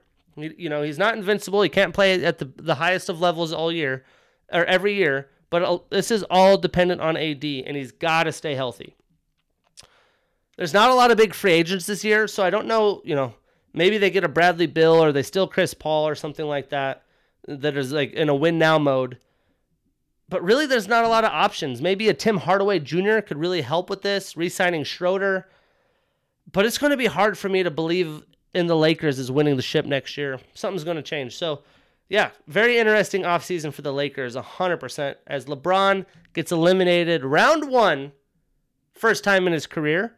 And this is the first NBA Finals without LeBron James or Steph Curry since 2010 and I'm all for it. Let's go, Jazz. I love when everyone has a chance. You put your fucking teams together the right way and you win championships. And the teams that are going to win it this year, unless you're the fucking Brooklyn Nets, who's probably going to win, they're doing it right. And I love to see it as a sports fan. I love to see it. Well, before we talk round two, let's cover the Hawks and Knicks. You know, I expected the Knicks to win uh, and defend their home court here. Uh, the, the Hawks were up 2 0. You know, I had the Hawks winning in six. I didn't think they'd get their ass beat this bad. Well, in game two, the Knicks held the Hawks to 36% shooting from the field and 27% from three. Right? They lost game one at home. You got to win game two, and I expected them. They delivered. Well, Derrick Rose, baby, leading all starters off the bench with 26 points. Julius Randle has 15 points on 16 shots. That doesn't look like the most improved player. That doesn't look like the star of the Knicks, but it's his first playoff series. Trae Young puts up 30 and 7. DeAndre Hunter's back. Bogan Bogdanovic. They both get 18 points. And RJ Barrett only with 13 points on 14 shots in the win. You need more from those two. Those are your guys. This is what the team runs through. So, game three in Atlanta, the Hawks shoot 52% from the field and 59% from three. The Knicks only shoot 35% from the floor and 30% from three. Seven Hawks have double digits. Trae Young puts up 21 and 14.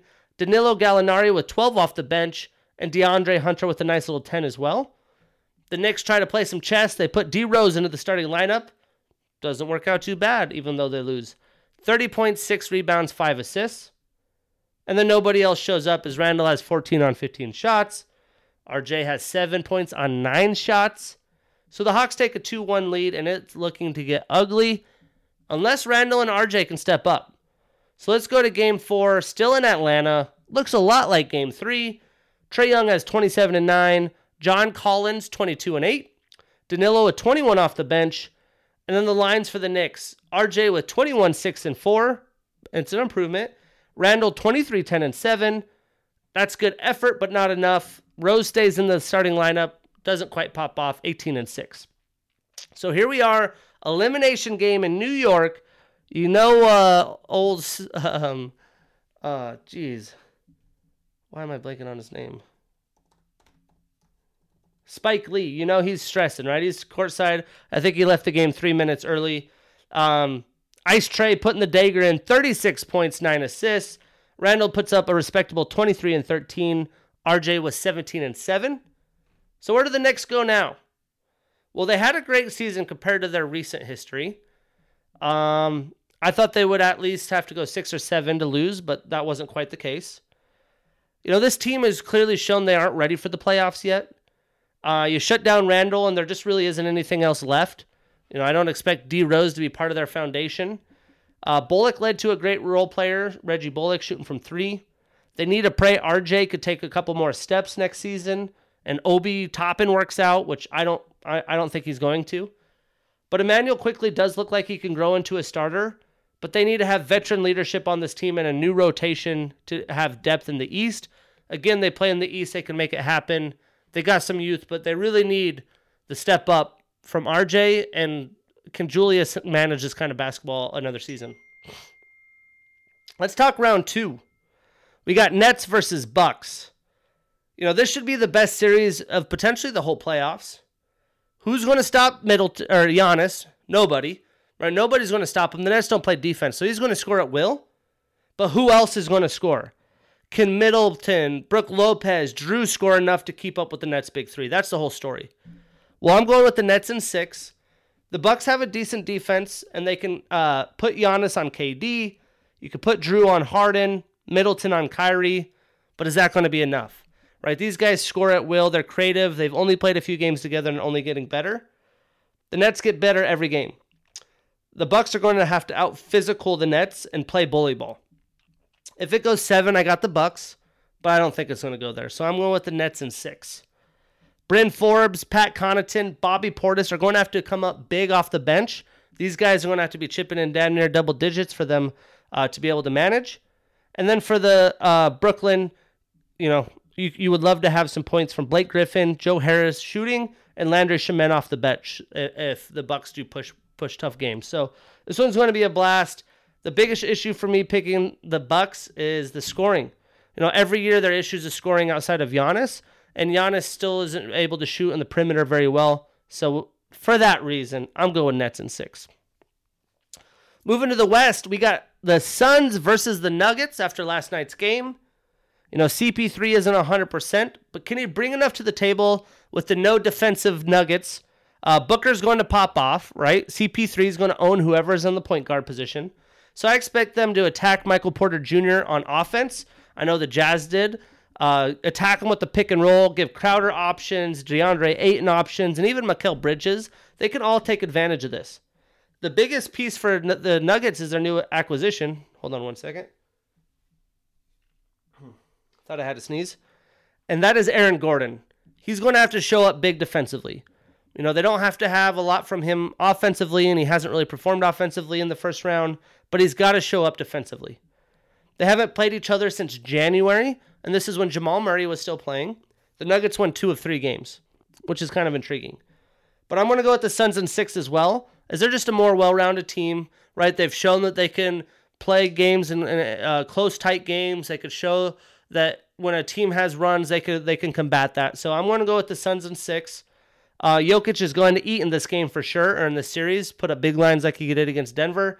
Um, but I just don't think they're going to slow down Devin Book, who really did well against a very tough Lakers defensive team. And the Nuggets absolutely have none. Michael Porter Jr. might get pushed uh, limits. You know, he's going to get pushed around, so he might have a minutes restriction unless he just somehow turns into a defensive player. Might get some more bench time. And then we have Hawks versus Sixers. You know, it's hard for me to talk into this one because it all comes down is Joel playing or not, right? Supposedly he's day to day. Maybe he doesn't play game one, he plays game two. If he does play, I got the 76ers in six. If he plays and he plays throughout the series, you know, not being like AD coming in and out. If he doesn't, I'm going Hawks in six. They have too much shooting. You know, Ben Simmons could D up Trae Young, which is fine, but they got Bogdanovich, they got Capela. they got uh, um, uh, Danilo off the bench. They got John Collins. There's just more options on that team. But this will be a fun series for sure. Um, but really, it all comes down to Joel. So, you know, I, I keep looking like for an update, but no fucking updates. So hopefully it happens soon.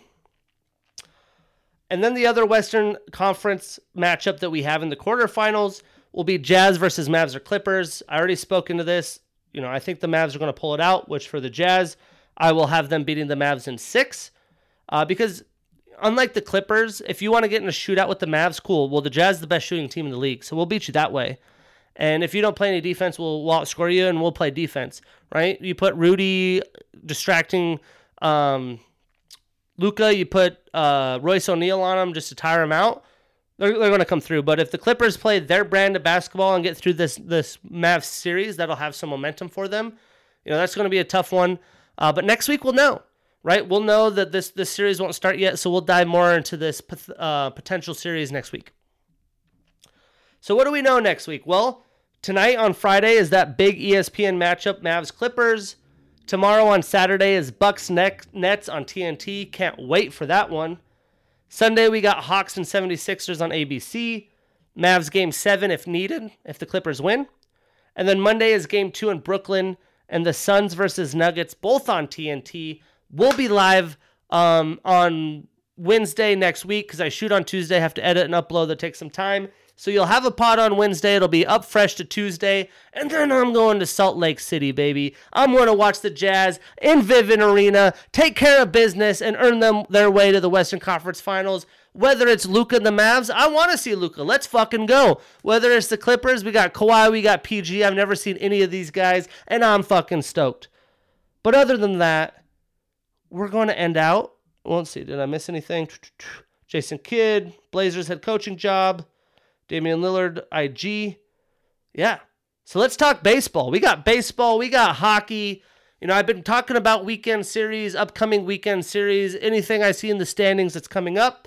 We'll go over to that. But I'm also going to deep dive into three teams, like I said in the, the top of the show, that I feel like just keep fucking winning. Are those uh, franchises that it almost doesn't matter who they have on their team? They find a way because of the culture, kind of like the Steelers, the Packers, the, the Patriots. They got that oomph in them.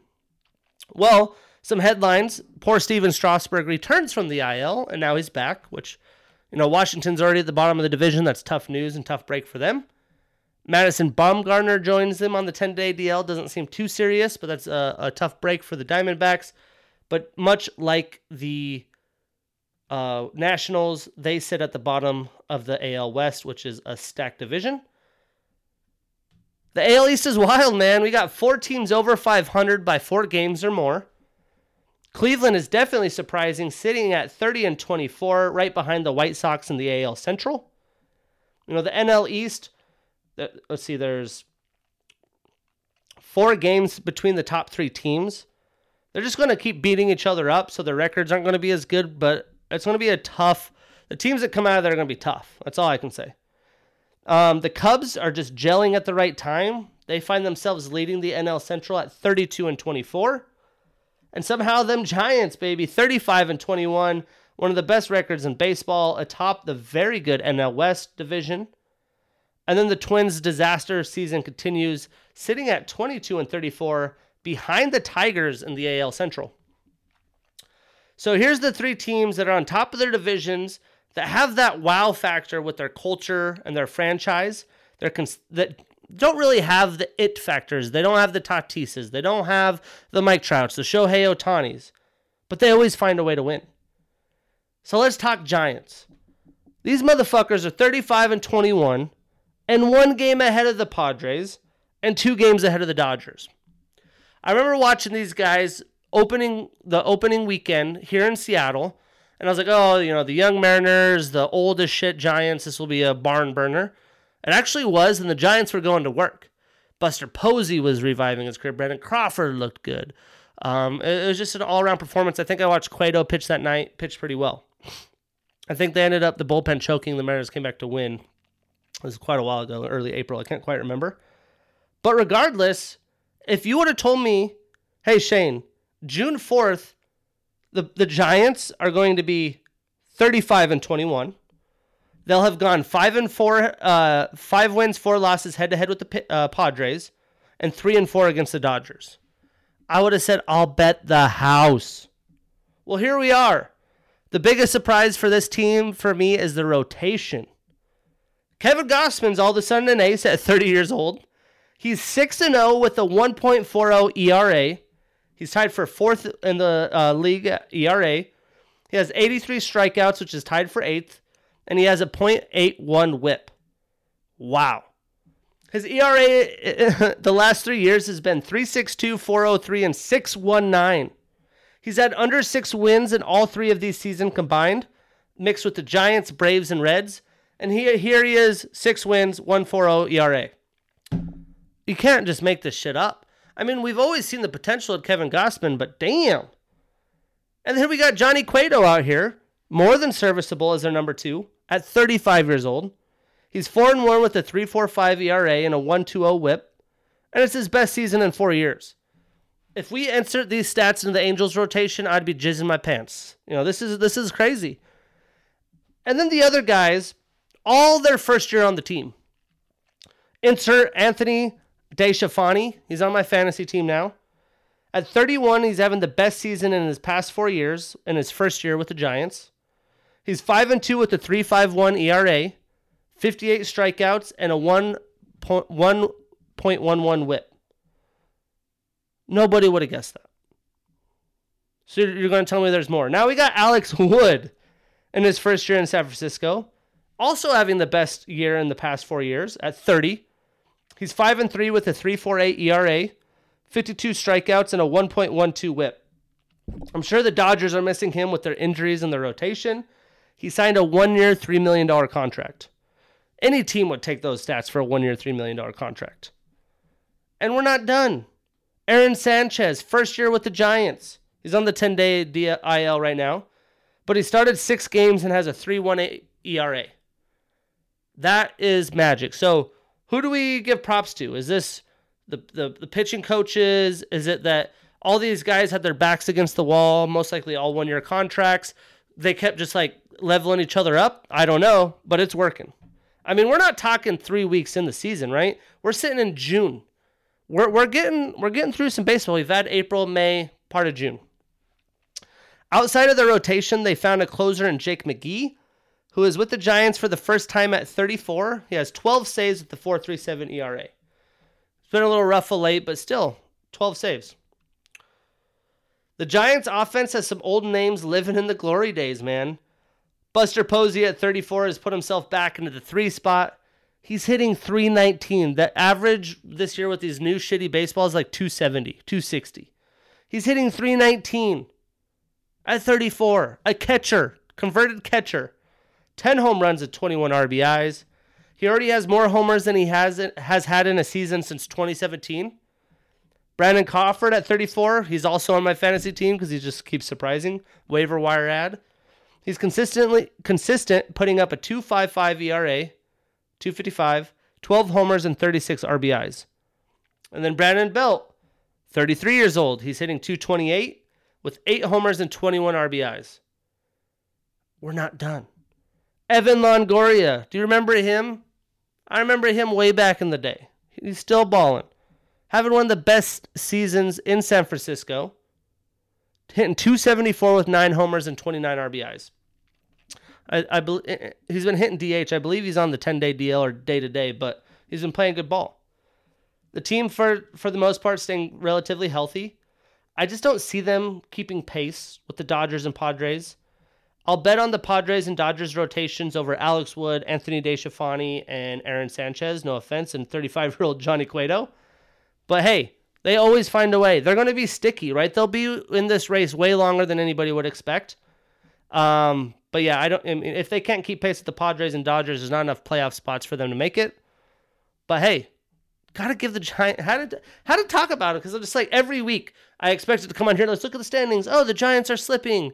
Like um, who was in the NBA? We did that this year. There was a team.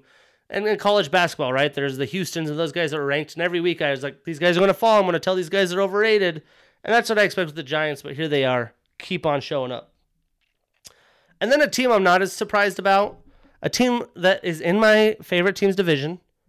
The fucking Oakland Athletics are 33 and 25, which is one game ahead of the Astros and four games ahead of the Mariners to lead the AL West. They're 3 and 7 head to head versus the Astros, so that's not very good. They were 1 and 2 versus the Dodgers and 2 and 1 versus the Red Sox, some higher performing teams. But basically, they just own the AL West, right? They win the games against the Rangers. They win the games against the Angels. They win the game against the, the Mariners, and that gives you a lot of wins. The top three in the rotation, we got Frankie Montas at five and five. Chris Bassitt's playing some really good ball. He's five and two. And then Sean Manaea is four and two. They're putting up respectable lines. Their bullpen and closer job hasn't quite been as elite, but Lou Trivino has seven saves with a 2.81 ERA. Jake Diekman, six saves with a 347, and Yusmeiro Petit with a save at 310. The top of their lineup has been surprising. We got guys like Mark Canha, who's in the leadoff spot, hitting 250 with 10 homers, which is just slight under the league average. You know, most years, if you're under 300, that's meh. But this year, the, the averages are a lot lower because it's home run or bust. Jed Lowrie is back, currently in the two spot. He's come back after the year with the Mets and all these injuries issues. Now he's hitting 241 with four homers and 27 RBIs. Matt Olson, always there. He's back and forth between the three and four spot, hitting 274 with 14 homers and 37 RBIs. Probably the team MVP. And then a guy I really like, good defensively, good offensively, Ramon Laureano. He's on the 10 day DL today, but he's typically in the three spot. He has two, he's hitting 257 with 11 homers and 22 RBIs. The typical reliables for the Athletics, though, outside of Olson, really aren't as reliable. We got Matt Chapman, who's hitting 205. He's got five homers and 21 RBIs. That's very unlike Matt Chapman. And then Elvis Andrus, the guy who's always slayed the division, comes over on the Khris Davis trade, hitting 211 with zero homers and seven RBIs. And another guy I liked that I thought would keep getting better Stephen Piscotty hitting 214 with four homers and 11 RBIs. If they want to get ahead of the Astros and still a wild card, because it looks like probably somebody out of the AL East is going to steal a wild card spot, they're going to have to have those guys step up, and I don't see that happening either. But again, like the Giants, they're going to be sticky and surprising and be right in there till the end with the Astros. And then we got the Rays. Like, name me one player on the Rays that just makes you go, damn, outside of Tyler Glasnow, who's a new addition. There ain't none. Well, Tampa Bay is 36 and 22, two games ahead of the Red Sox, which is a little surprising, and four and a half ahead of the Yankees. Head to head, they're 0 3 against the Sox, 8 and 5 against the Yankees, aka pitching, and 5 and 2 versus the Blue Jays. As their usual rotation has been rock solid, always expect them to have good pitching the past few years. They've had a great bullpen, And the lineup has been hitting better than expected. We got Tyler Glasnow having another ace season. He's 4 and 2 with a 2.69 ERA, 106 strikeouts, shit's nasty, and a .92 whip. Then we have Ryan Yarbrough, Yarbrough. You know, he's been starting. Sometimes he'll have him as a one inning starter. He's 3 and 3 with a 3.95 ERA, 53 Ks, and a 1.14 whip. And then we have this young, promising arm, Shane McClanahan. I've added him on my fantasy team. He's got gas, 95, 98 mile an hour fastball, good movement. He's 2 and 1 with the 4.11 ERA. They're really weaning him. He gets like four innings most of the nights. 38 Ks and a 1.24 whip. Then we have Rich Hill in his first year with the Rays, 4 and 2, 332 ERA, 60 Ks and a 102 whip. I wish the Angels would have gave Rich Hill a shot. That's impressive. And then in the bullpen, they got old reliable Diego Castillo. He's got some nasty movement on his balls.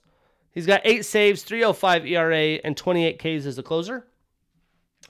Looking at the lineup, uh, big name Brandon Lowe is struggling with a 196 average. Joey Wendle has been respectable, batting 284, six homers and 27 RBIs. Manuel Margot has been nice within the, the lineup, 240 average, four homers and 31 RBIs. He's also quick on the base pass. And then we have Kevin Kiermaier, who hasn't really performed that well. He's hitting 216 with a homer and six RBIs. And then Randy Arozarena, the big playoff prospect that kind of earned his way, has been respectable at the 254 average, seven homers and 27 RBIs.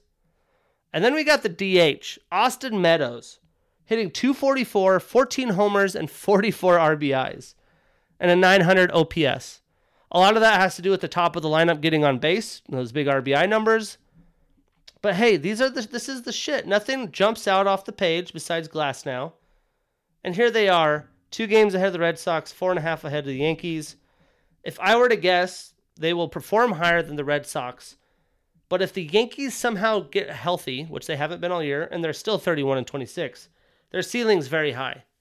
But the Rays own the Yankees head to head, especially because they have the pitching and the, the Yankees don't. So, going to be a fun finish. Tough, tough division but I had to give some love to the Rays, the Athletics, and the Giants because not really many people do, including myself. Well, let's talk uh, last weekend series matchups. The Blue Jays beat the Indians 2 to 1. Big win for another ALS team, ALS team.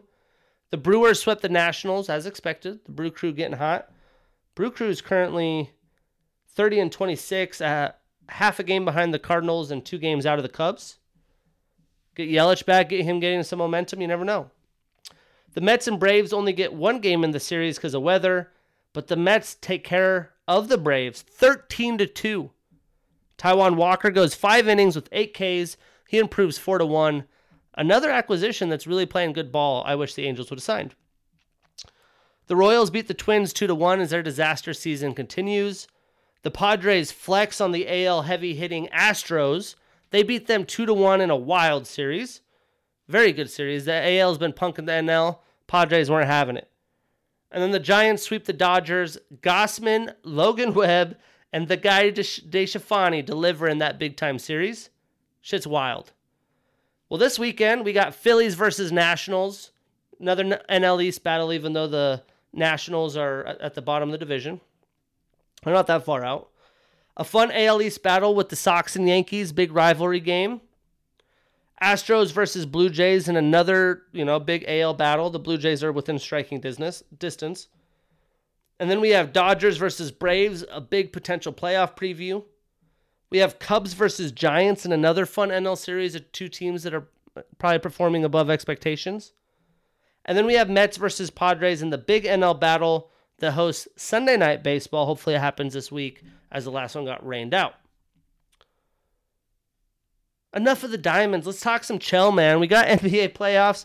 We'll save some of the best for last. Before we dive into round two, quick news: um, Mark Scheifele suspended four games for the Winnipeg Winnipeg Jets versus Canadiens. Tough loss for them, as they don't have their center probably the rest of the series. So let's talk shop. Since the last round, the Bruins and Islanders have advanced, which I had the Capitals beating the Bruins and Pittsburgh beating the Islanders. Obviously, was off on that one. In game one, the, the Bruins did work in the third period. They scored three goals to win 5 to 2. David uh, Pastrnak had his fifth playoff goal. And then game two, New York stole home ice in a nail biting 4 to 3 win. Josh Bailey got his fourth playoff goal during the power play. Kyle Palmieri gets his fourth playoff goal for the Islanders and Patrice Bergeron and Brad Marchand, both with their fourth playoff goals for Boston in the defeat. So let's go game three. Boston takes the first game in New York two to one. Game goes to overtime uh, at a one to one score, but Brad Marchand again got his fifth playoff goal to secure the win. Big game four is New York has to win out, and you know they're at home, so this is going to be fun to see if New York has any life left in them. Let's move on to Colorado versus the Vegas Golden Knights. My Avs. We got the Avs, we got the Jazz, both finishing number one overall. Would be so dope to see both of these teams win. I need it as an Angels and Steeler fan. Again, yeah, my teams are all over. If you don't, if you want to know why, tune into earlier episodes. Um, but let's go, Avs. Let's go. So I thought this was going to be a, an intense series. I wanted the Wild to win. Didn't happen. They pushed seven games. But Colorado and Vegas are four to four, four and four head up in the regular season. But who's going to slow down Nathan MacKinnon that Avs offense? Shit's been light out, and especially sweeping the, the Blues is no joke. And like I said, Minnesota was able to fight to force game seven. But Vegas got hot in game seven and won 6 to 2 to prepare for the Avs. But with the Avs sweeping St. Louis, you know, how much do they have in the tank with little rest? Are they going to be okay? Can they play defensively the way they need to to slow down the Avs? Well, game one, if game one is a sign, Vegas is is doomed. They beat the Knights seven to one. This is hockey, seven to one. As MacKinnon scored his seventh and eighth playoff goal. Brandon Saad and Gabriel Landeskog also bang in their fourth playoff goals uh, on power plays. They both have four. MacKinnon has eight. This is their fucking fourth, fifth playoff game. They, they played six in game two. Keep that in mind. And game two went to overtime as Saad got his fifth playoff goal. And then in overtime, Mikko Rantanen with his game winning goal on the power play. Avs up 2 0, heading to Las Vegas. Pressure's on. Let's see what happens. If the Avs sweep the Vegas Knights, they're going to win it. They're going to beat Tampa Bay, hands down. Speaking of Tampa Bay, we got Tampa Bay versus Carolina. To get here, Carolina won both games with overtime goals by Jordan Staal with his fourth playoff goal. And Sebastian Aho, man, this guy's on fire. He scored his fifth playoff goal to win 4 to 2.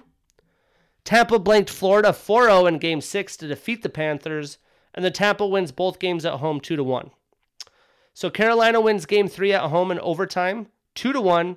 Sebastian Aho with his sixth playoff goal Brayden Point and Alex Killorn score their sixth playoff goal via power plays as well. Very interesting. Very interesting. Aho's balling, man. Uh, but big win for Carolina in their first game at home, so they don't uh, they avoid the 3-0 deficit or 2-0 or yeah 3-0 deficit, and they have game four back in Carolina. Push those Rays, you know, push Tampa Bay Lightning a little bit, right? Push them, tire them out for the Avs for me. And then another another surprising series we have Montreal versus Winnipeg. I had Toronto and Edmonton both winning. I think these were the two biggest surprises around one. After Winnipeg shocking Edmonton after Edmonton whipped their ass all season. And then also, Montreal comes back as Toronto was up 3 1.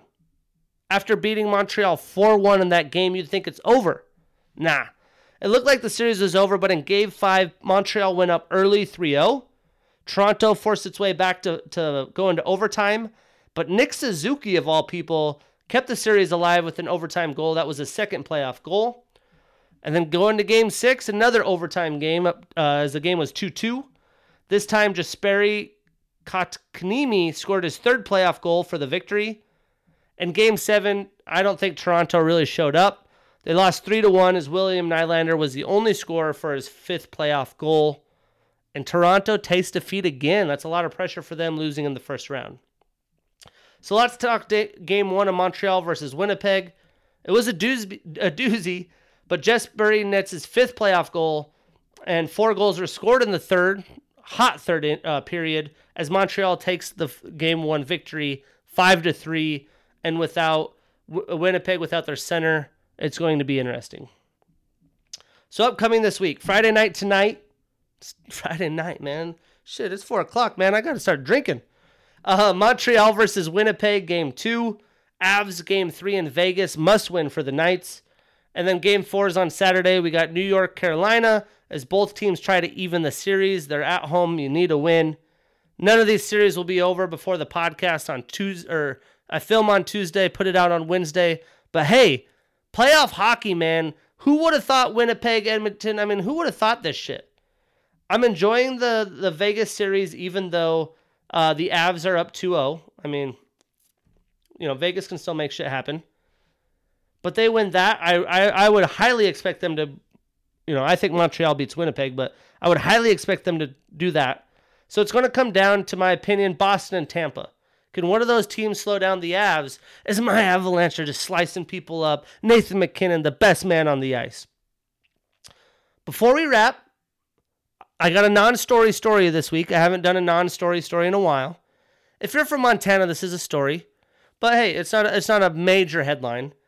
But the match, the big golf um, tournament between professional athletes and professional golfers is back on. We got Phil coming off a win and the oldest major winner, and Brady again. This time matching up with Rodgers, Aaron Rodgers, and Bryson DeChambeau. July 6th, a month out, but it's happening in Bozeman, Montana. How cool is that that Montana's hosting this beautiful scenery? I grew up in Montana. I was way too broke to be golfing, let alone golfing in Bozeman, Montana. But I can't wait to see this. Um, I'm sure the ticket prices, if they have them, will be you know tremendous. Uh, but really cool non-story story this week. And before we let you go, don't forget to check out fueledsupplements.com. My guy Josh Morin and family keeping the lights on, doing amazing work. Help uh, people helping people people fund the small business, fuck the corporations. That's it. I'm out. Let's go.